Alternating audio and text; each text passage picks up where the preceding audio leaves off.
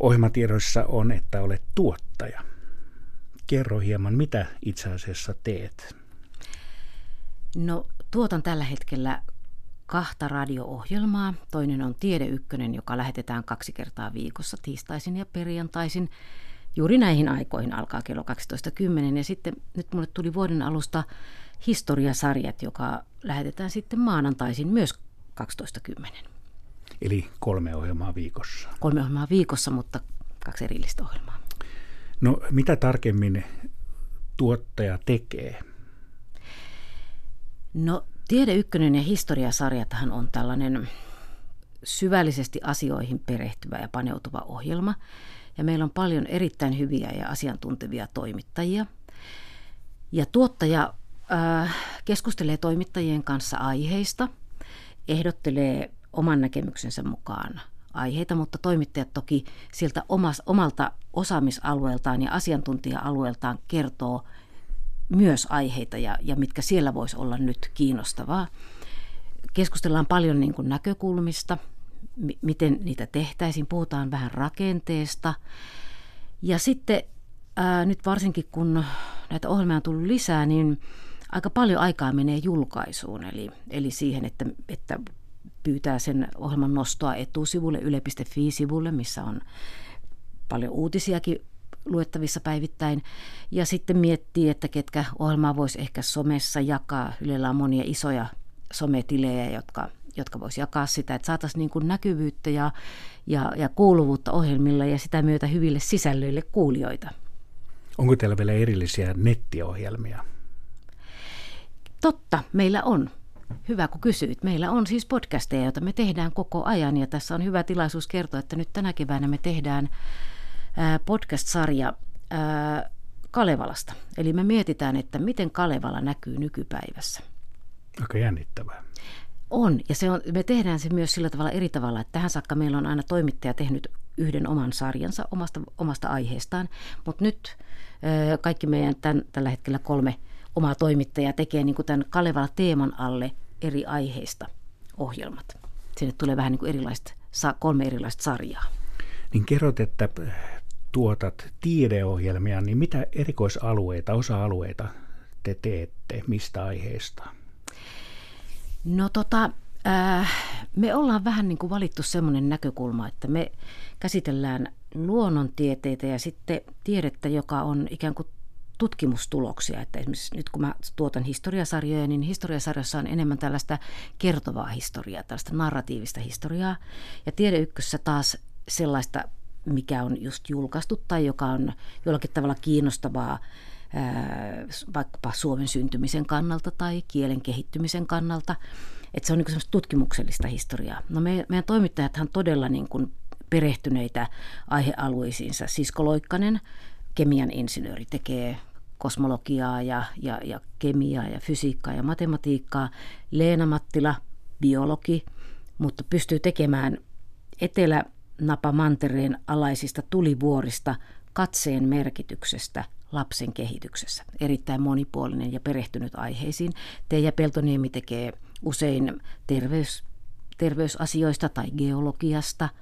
Jaana Sormunen on kielitieteilijä, hän usein tekee kielijuttuja. Sitten meillä on freelance Mari Heikkilä Jyväskylässä, joka itse, joka hän on ollut tutkija, mutta vaihtanut sitten tänne media-alalle, joka on todella asiantunteva, pystyy niin kuin siirtymään aika hyvin niin kuin tieteen alalta toiselle. Ja, ja, ja miksi meillä on, joskushan meiltä toivotaan niin kuin enemmän humanistisia tieteitä, ja se on ihan hyvä pyyntö, ja siihen me voitaisiin kyllä keskittää huomiotamme, mutta aika monesti esimerkiksi yhteiskunnalliset aiheet niitä käsitellään jo ajankohtaistoimituksissa ja, ja, ja tutkijat, jotka tutkii politiikkaa ja, ja ulkopolitiikkaa, kansainvälisiä suhteita, käyvät keskustelemassa niissä ohjelmissa, niin silloin me ei, niin kuin, me ei, me ei tässä tiedeykkösessä sit niin paljon niihin aiheisiin puututa.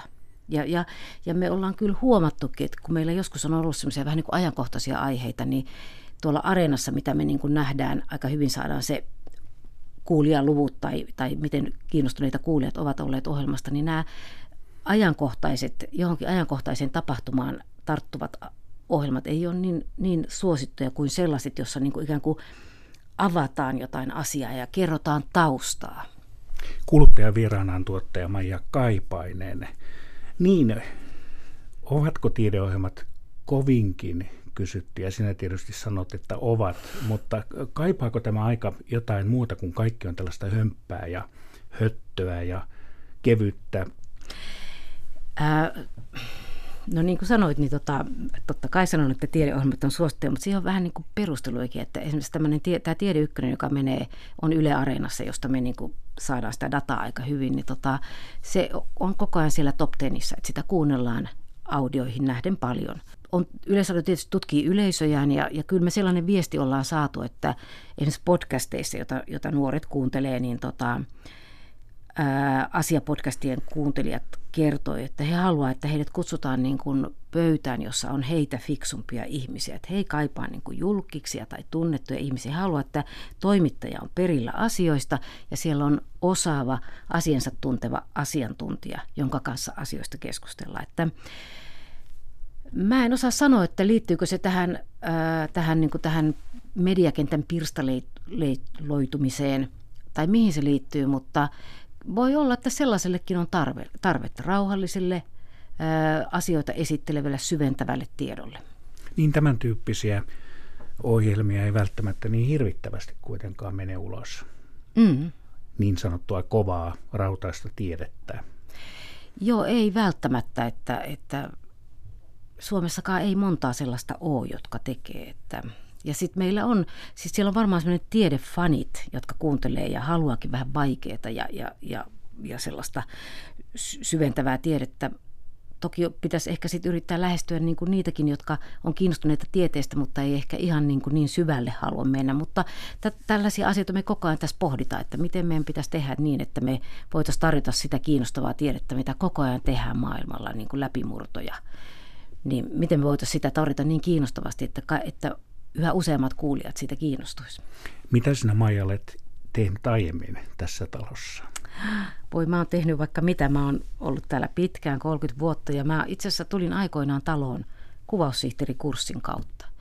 Ja sitten mä rupesin pikkuhiljaa tekemään taustat, taustatoimittajan töitä ja sitten mä olin A-studiossa tällainen monikameraohjaaja – ja sitä kautta sitten pikkuhiljaa taustatoimittajien kautta rupesin tekemään toimittajan töitä ja sitten niitä teinkin pitkään, tein dokumentteja ja, ja tota, tosiaan A-studiossa olin pitkään tekemässä näitä tämmöisiä pieniä ajankohtaisia inserttejä.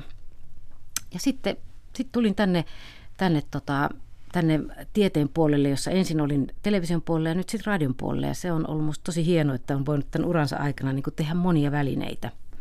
Että näähän televisio on muuttunut tosi paljon niistä ajoista, kun mä sitä tein.